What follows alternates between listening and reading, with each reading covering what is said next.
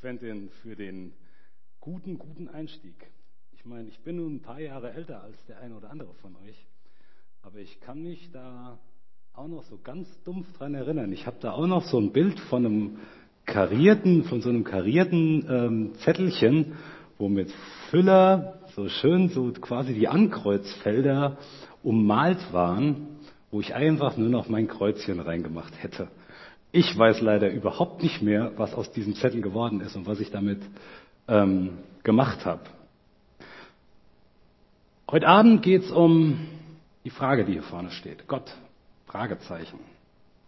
Eine Frage, auf die man relativ leicht und oberflächlich eine Antwort geben kann.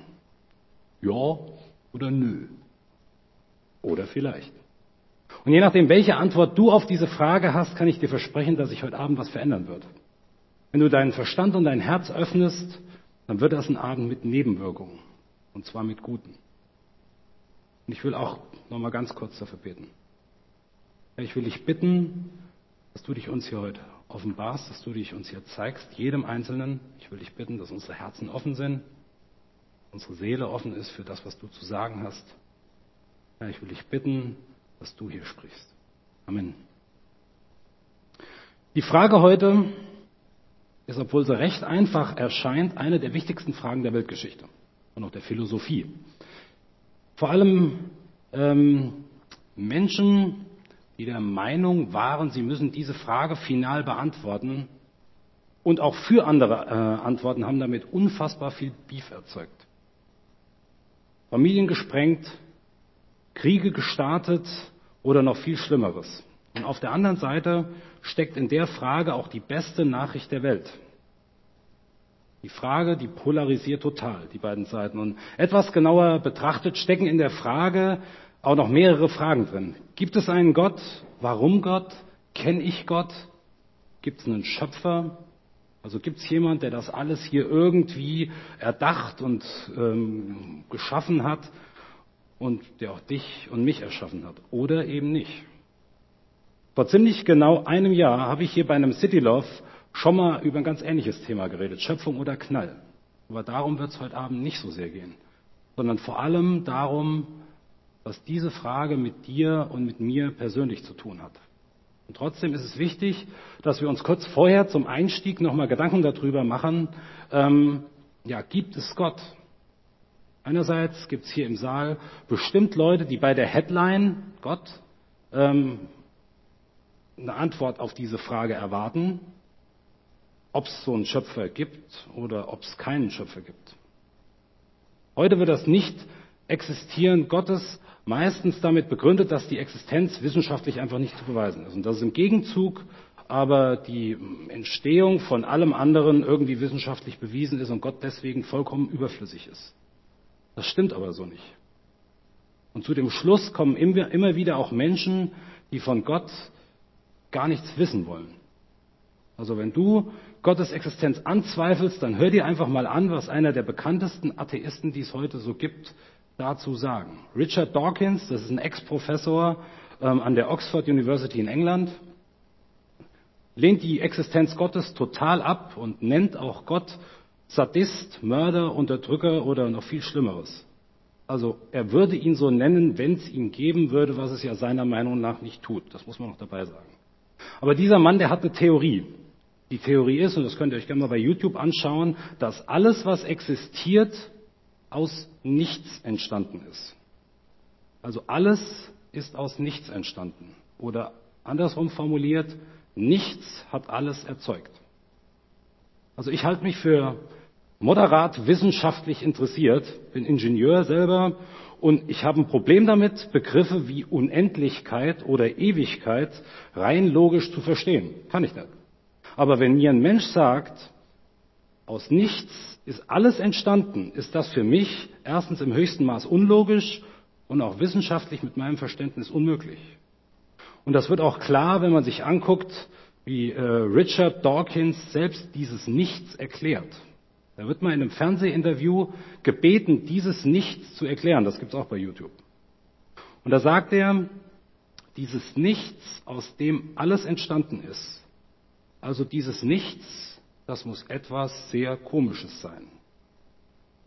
Nochmal, das Nichts, aus dem alles entstanden ist, dieses Nichts, das muss etwas sehr Komisches sein. Also, wir halten fest, das Nichts ist, also nichts existiert irgendwie, das Nichts ist etwas, also ist es nicht nichts, und das Nichts ist was Komisches. Für mich ist das ein Knaller, dass ein Mensch, der viel intelligenter ist als ich und der Gott ablehnt, so eine Erklärung raushaut. Vor allem, weil ich die Erklärung auch noch unterschreiben kann. Es gibt etwas, das ist ewig schon immer da gewesen. Und das hat alles andere erzeugt. Das, was da ist, ist etwas, also irgendwie greifbar. Und das, was da ist, ist auch irgendwie komisch. Nicht im Sinne von äh, lustig komisch, sondern im Sinne von unbegreifbar. Das, was Dawkins als nichts bezeichnet, bezeichnet die Bibel als Gott. Ich möchte euch kurz noch ein paar Fragen stellen, die das ein bisschen besser beschreiben. Und wir nehmen dafür mal an, es gäbe keinen Gott. Die erste Frage ist, was war zuerst? Huhn oder Ei? Meldet euch mal, wer ist für Huhn? Ja. Wer ist für Ei? War zu erwarten. 50-50 ungefähr. Es gibt bei dieser Frage ähm, zwei Antwortmöglichkeiten, aber leider ohne Gott in der Rechnung keine logische Antwort. Also wenn zuerst ein Huhn entstanden ist, das dann auch noch ein Ei legen konnte, wer hat dann das Ei befruchtet. Also damit ein weiteres äh, Huhn daraus entstehen kann. Und wenn zuerst das Ei da war, aus dem irgendwie ein Huhn geworden ist, wie sind dann weitere Hühner entstanden ohne einen Hahn? Wenn man aber davon ausgeht, dass es einen Gott gibt, wird diese Frage logisch beantwortbar. Er hat, wie es in der Bibel steht, äh, steht einfach mehrere Hühner und Hähne geschaffen und zack, also ab ging's. Die zweite Frage, die ich euch stellen möchte, ist jetzt Level 2 und wird ein bisschen schwieriger. Da gibt es drei Antwortmöglichkeiten. Was war zuerst? Herz, Blut oder Blutbahnen? Also wenn der Mensch sich einfach so dahin entwickelt hat, was war dann zuerst? Denkt mal kurz darüber nach.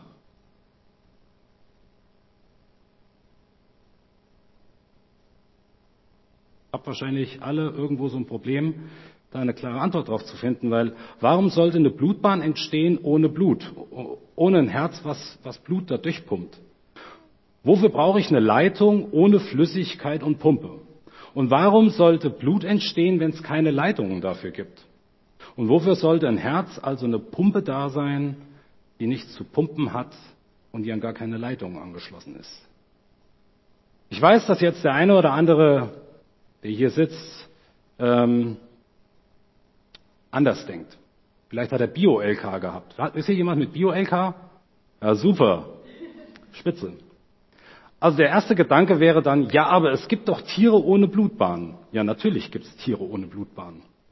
Und es gibt auch sowas wie Nesseltiere. Die haben weder Herz noch Blut noch Blutbahnen. Ja, die gibt es natürlich auch. Also muss man nicht weit gucken. Ja, aber wenn das so ist, dann sieht man doch da die Entwicklungsstadien alle. Das könnte man auch so sehen. Aber dazu will ich einfach noch eine zweite Frage stellen. Wo sind Lebewesen heute und Fossilien, die sowas zeigen? Ein Tier, das schon Blutbahnen hat zum Beispiel, die noch nicht benutzt sind, weil sie sich gerade entwickeln. Wo sind die Lebewesen und wo sind die Fossilien? Die gibt's nämlich nicht.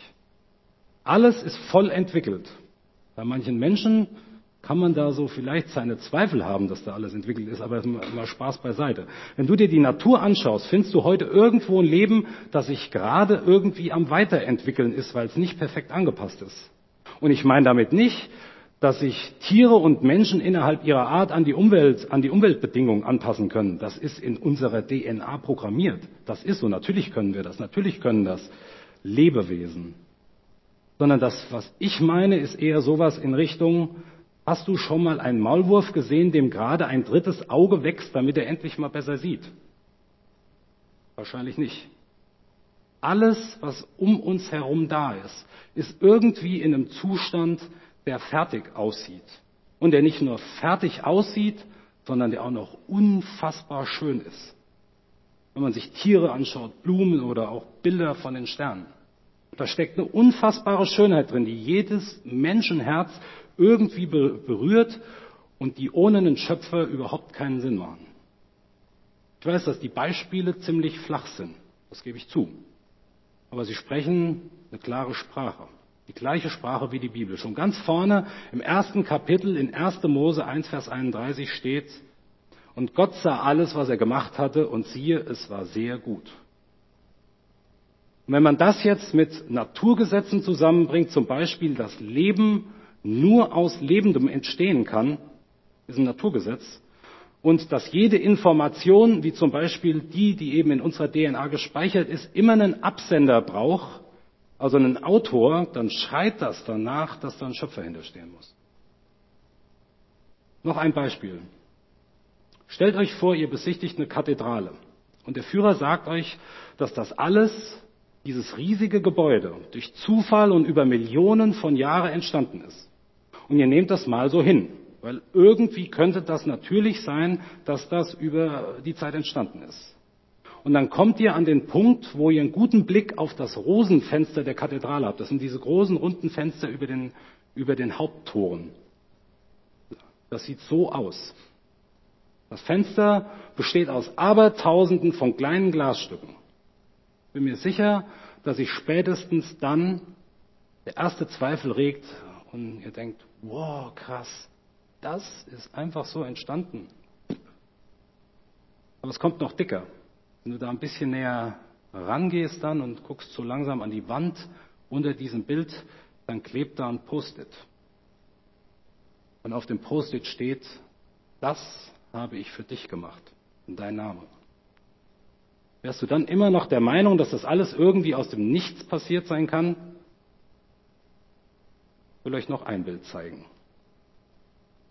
Das ist ein Querschnitt durch unsere DNA, durch unser Erbgut durch den Code, auf dem alles Leben auf diesem Planet besteht. Und er ist tausendfach, millionenfach komplexer als das Kirchenfenster und die Kathedrale zusammen. Und darauf klebt auch ein Post-it. Und auf, auf dem steht, so habe ich dich gemacht und dein Name. Das, was du hier siehst, das ist niemals aus dem Nichts entstanden, sondern das ist geschaffen worden.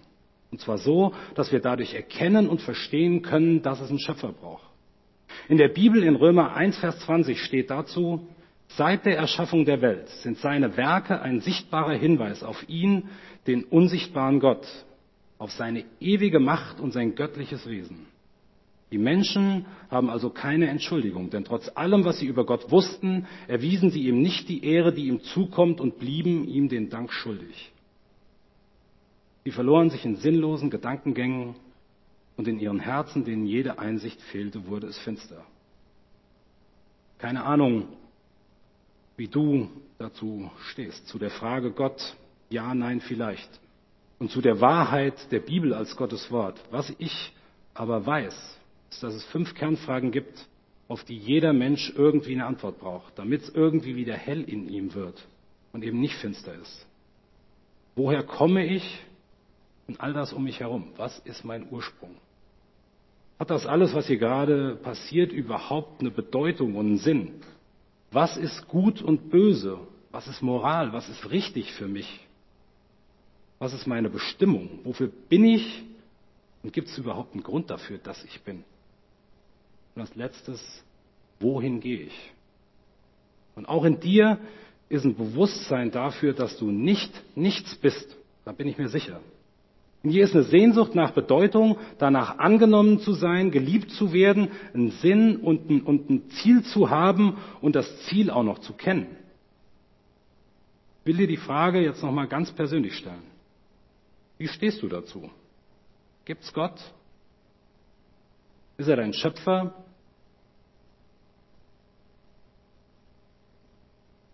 Überleg gleich mal, auf welche Taste du drücken würdest, wenn das eins, zwei oder drei wäre.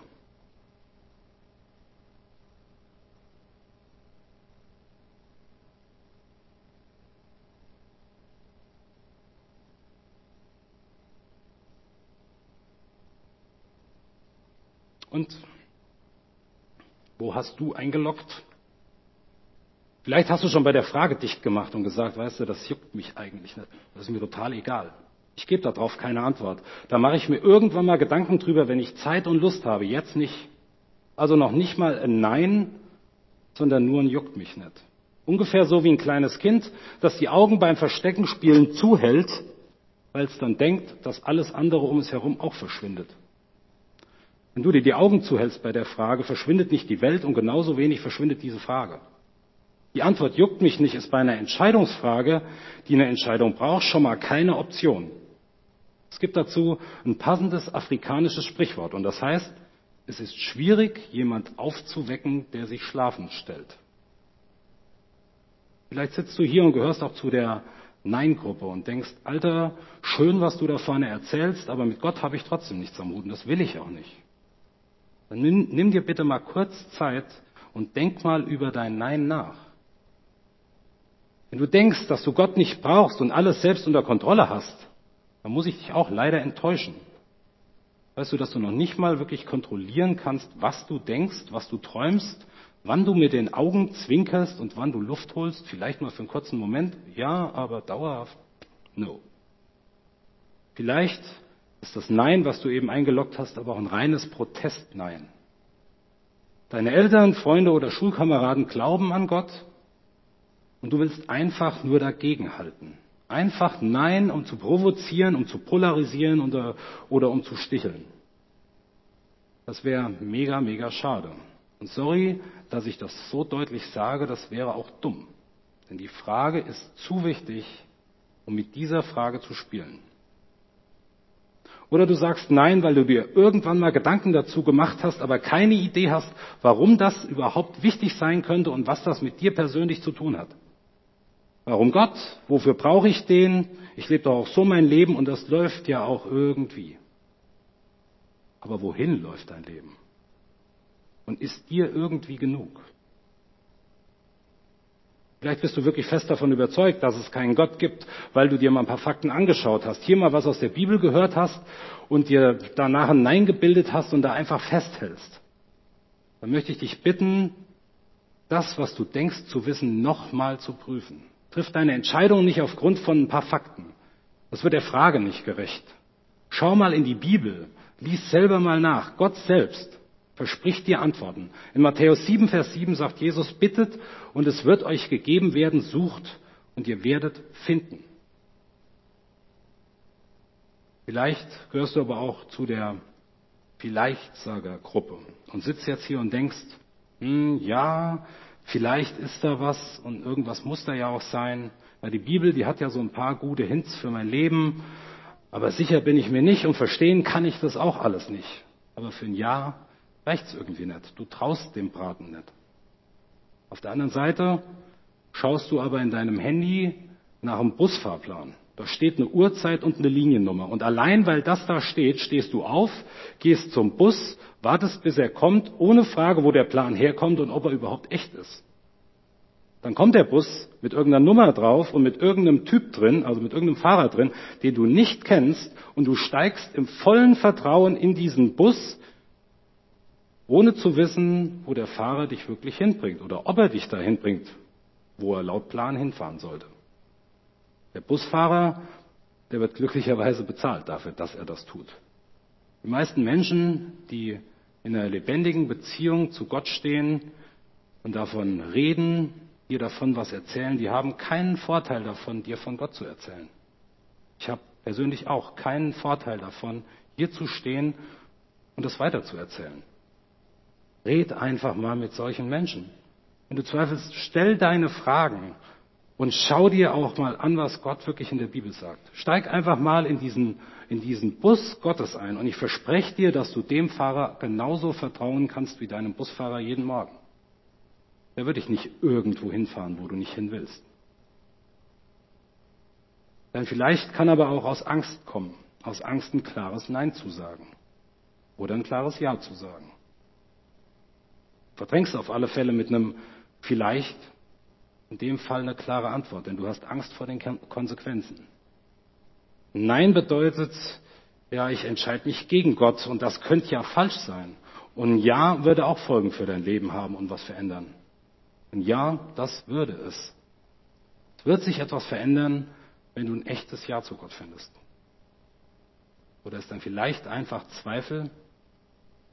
Würdest ja irgendwie Ja sagen, aber bei, bei der Menge an Zweifel, die in deinem Herz sind, kannst du das einfach nicht. Gott ist für dich einfach nur was Komisches. Unter der Voraussetzung, dass es Gott gibt, gibt es auch einen Gegenüber Gottes. Das ist der Teufel. Das ist das komplette Gegenteil Gottes. Das Wesen, das sich selbst zu Gott machen wollte und uns genau das Gleiche einreden will. Der Teufel will im Grunde nur eins, dass du nicht die Seiten wechselst, dass du schön bei deinen Zweifeln bleibst und ja nicht ja zu Gott sagst. Versteht das bitte nicht falsch. Ich persönlich zweifle auch. Ich verstehe auch nur einen Bruchteil von Gott. Aber es ist, eine, es ist ein Unterschied, ob du bei deinen Zweifeln bleibst oder aus deinen Zweifeln konkrete Fragen machst und nach Antworten suchst. Reiner Zweifel ist vollkommen zerstörerisch. So als hätte Quentin eben bei seinem Brief bei dem Mädel da vielleicht angekreuzt und den ohne Kommentar zurückgegeben. Das Mädel, das wäre aus den Zweifeln ohne eine Antwort nicht rausgekommen. Stell deine Fragen und dann gibt's auch Klarheit.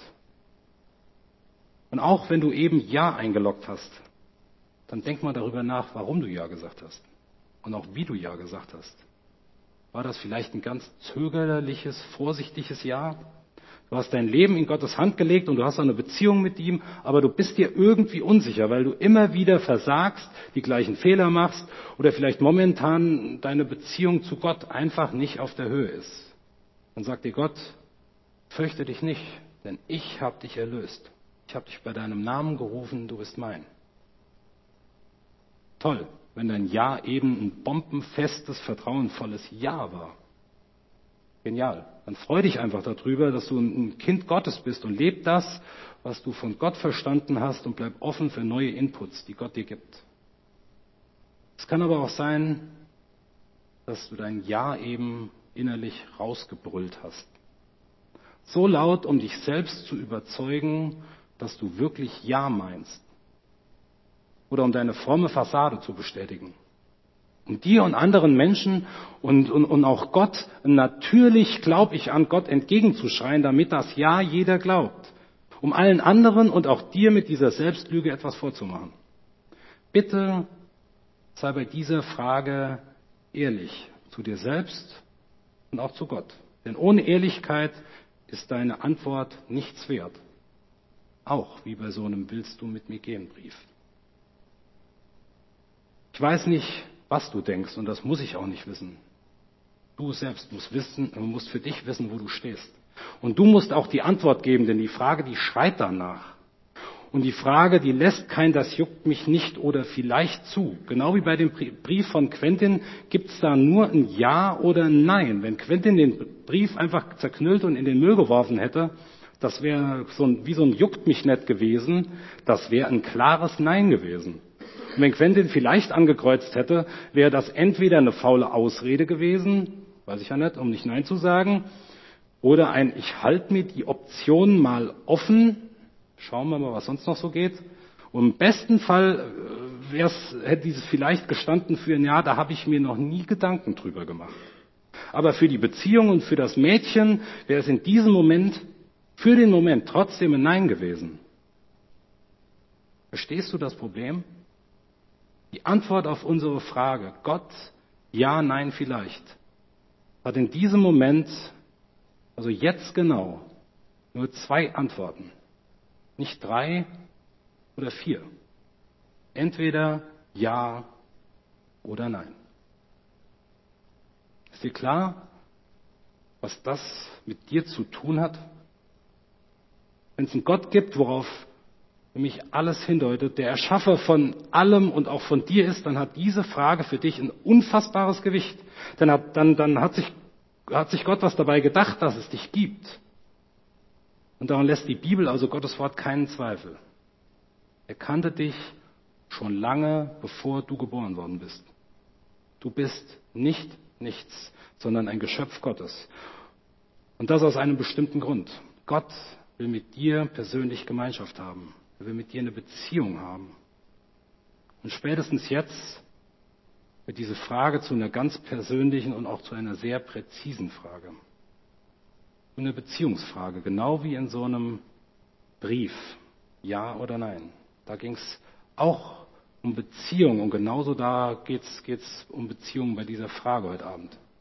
Es geht nicht um Fakten. Genauso wenig wie die Bibel ein Regelwerk ist, sondern ein Beziehungsratgeber, ist diese Frage auch nicht ähm, durch Fakten zu beantworten, sondern vor dem Hintergrund, ob du mit Gott eine Beziehung hast. Ja oder nein. Und eine Beziehung verlangt immer nach einer klaren Entscheidung. Ich lese nochmal die Stelle aus Römer 1, die ich eben schon mal gelesen habe. Seit der Erschaffung der Welt sind seine Werke ein sichtbarer Hinweis auf ihn, den unsichtbaren Gott, auf seine ewige Macht und sein göttliches Wesen. Die Menschen haben also keine Entschuldigung, denn trotz allem, was sie über Gott wussten, erwiesen sie ihm nicht die Ehre, die ihm zukommt und blieben ihm den Dank schuldig. Sie verloren sich in sinnlosen Gedankengängen und in ihren Herzen, denen jede Einsicht fehlte, wurde es finster. Der erste Vers redet von Fakten und von Hinweisen auf Gott.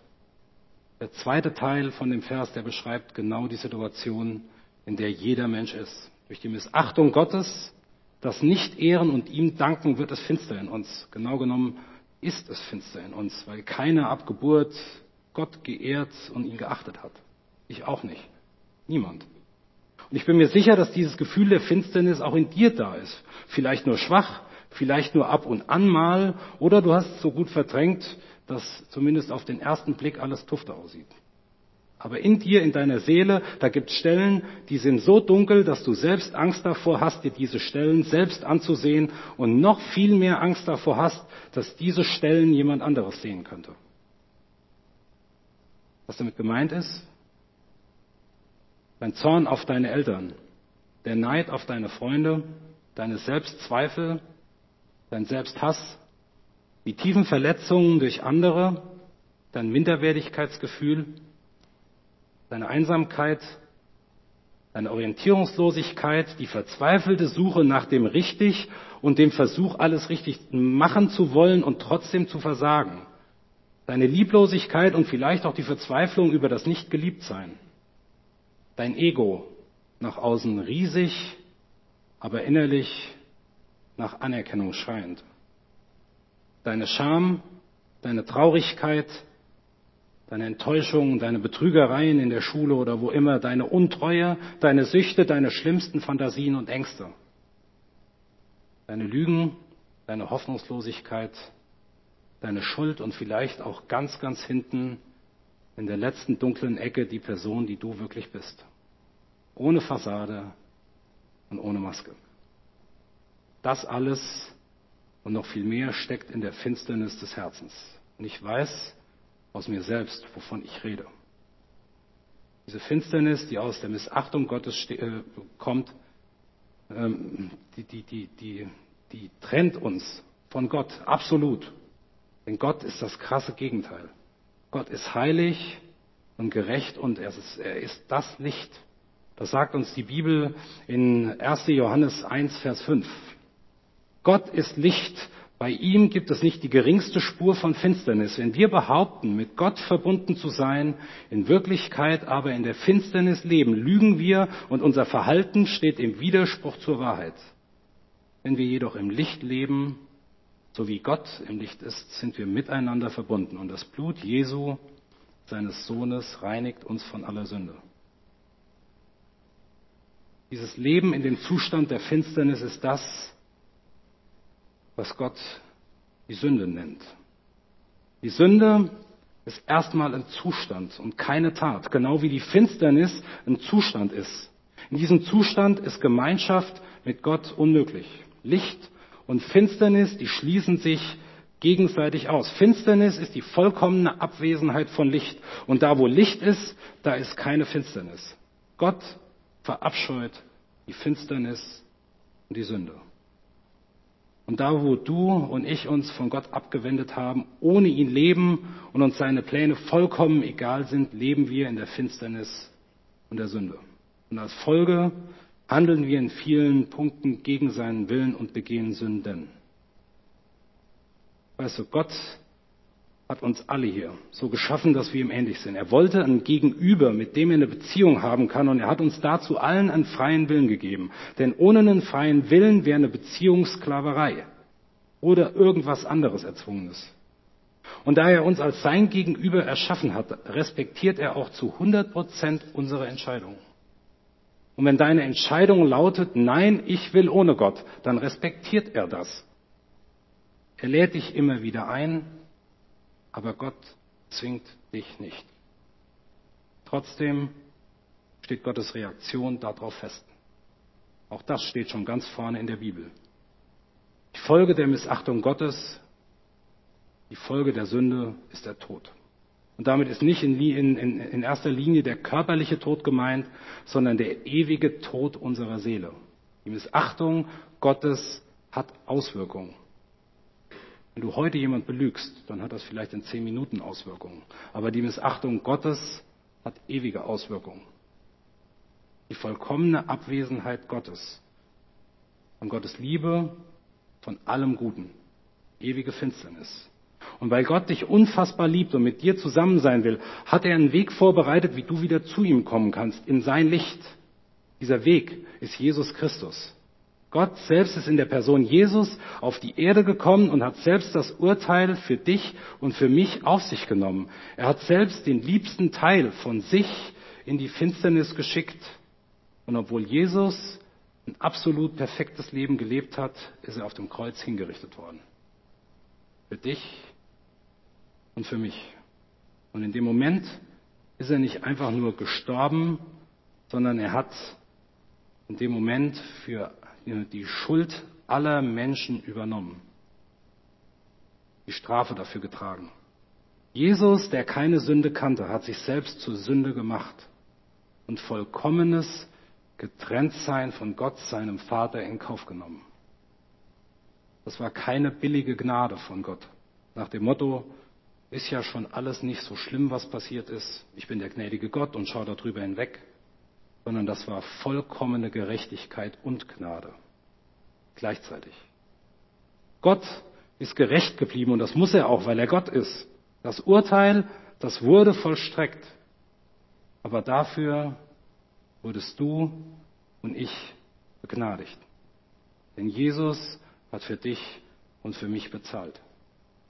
Das war ein unfassbar hoher Preis, den Gott für dich und für mich bezahlt hat. Und gleichzeitig hat er dir gezeigt, wie er wirklich ist, wie wertvoll du für ihn bist und wie sehr er dich liebt und dass er schon alles vorbereitet hat, damit du und er wieder Gemeinschaft haben können. Gott existiert. Ja. Gott, Schöpfer von all dem hier. Ja. Gott ist allmächtig. Ja. Gott ist heilig. Ja, das ist er. Gott ist gerecht. Ja, das ist er auch. Aber Gott ist vor allem eins. Liebe und Gnade. Und das zeigt sich in Jesus Christus. Wenn wir also diese Beziehungsfrage mit Gott klären wollen, dann ändert sich diese Frage etwas. Die Frage lautet dann nämlich Jesus, ja oder nein. Ist dir bewusst, dass du abseits von Gott in der Finsternis steht, stehst? Hast du finstere Stellen in deiner Seele? Sehnst du dich nach Licht, nach Liebe, nach Vergebung, nach echter Freude und Freiheit? Dann ist Jesus die ultimative Antwort. Ein Ja zu Jesus und dem, was er für dich getan hat, das ändert den Beziehungsstatus zu Gott. Wenn du anerkennst, dass du ohne Gott lebst, ihn missachtet hast und ihn dafür um Vergebung bittest, dann passiert das, was die Bibel neu geboren nennt. Dann wirst du im Licht Gottes neu geboren und dadurch ein Kind Gottes und darfst Gott deinen Vater nennen. Und alles, was dich belastet, dir Sorgen macht, bei ihm wie bei einem guten Vater abwerfen. Und du darfst wissen, dass er dich annimmt, so wie du kommst. Jesus selbst fasst das perfekt in Johannes 8 zusammen. Er sagt, ich bin das Licht der Welt. Wer mir nachfolgt, wird nicht mehr in der Finsternis umherirren, sondern wird das Licht des Lebens haben. Und ein paar Verse später, in Vers 36, nur wenn der Sohn, also ich Jesus, euch frei mache, seid ihr wirklich frei. Der einzige Weg, wie du final zu einem Ja auf die Frage kommst und wo du Licht, das Licht des Lebens und Freiheit und Sinn bekommen kannst, bei und durch Jesus Christus. Die Band kann auf die Bühne kommen. Wir singen jetzt ein Lied. Du hast während dem Lied die Möglichkeit, dich selbst mal ehrlich zu fragen, ob und wo dunkle Stellen in deinem Herz sind, wie es bei dir aussieht. Mach, mach ruhig mal die Augen dabei zu, leg mal deine Hand auf dein Herz, hör mal in dich hinein, wie es mit dir und mit deinem Ja oder Nein zu Jesus steht.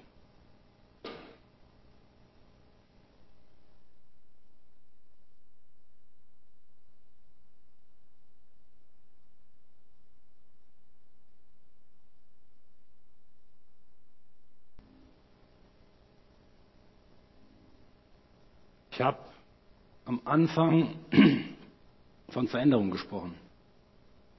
Und ich weiß, dass es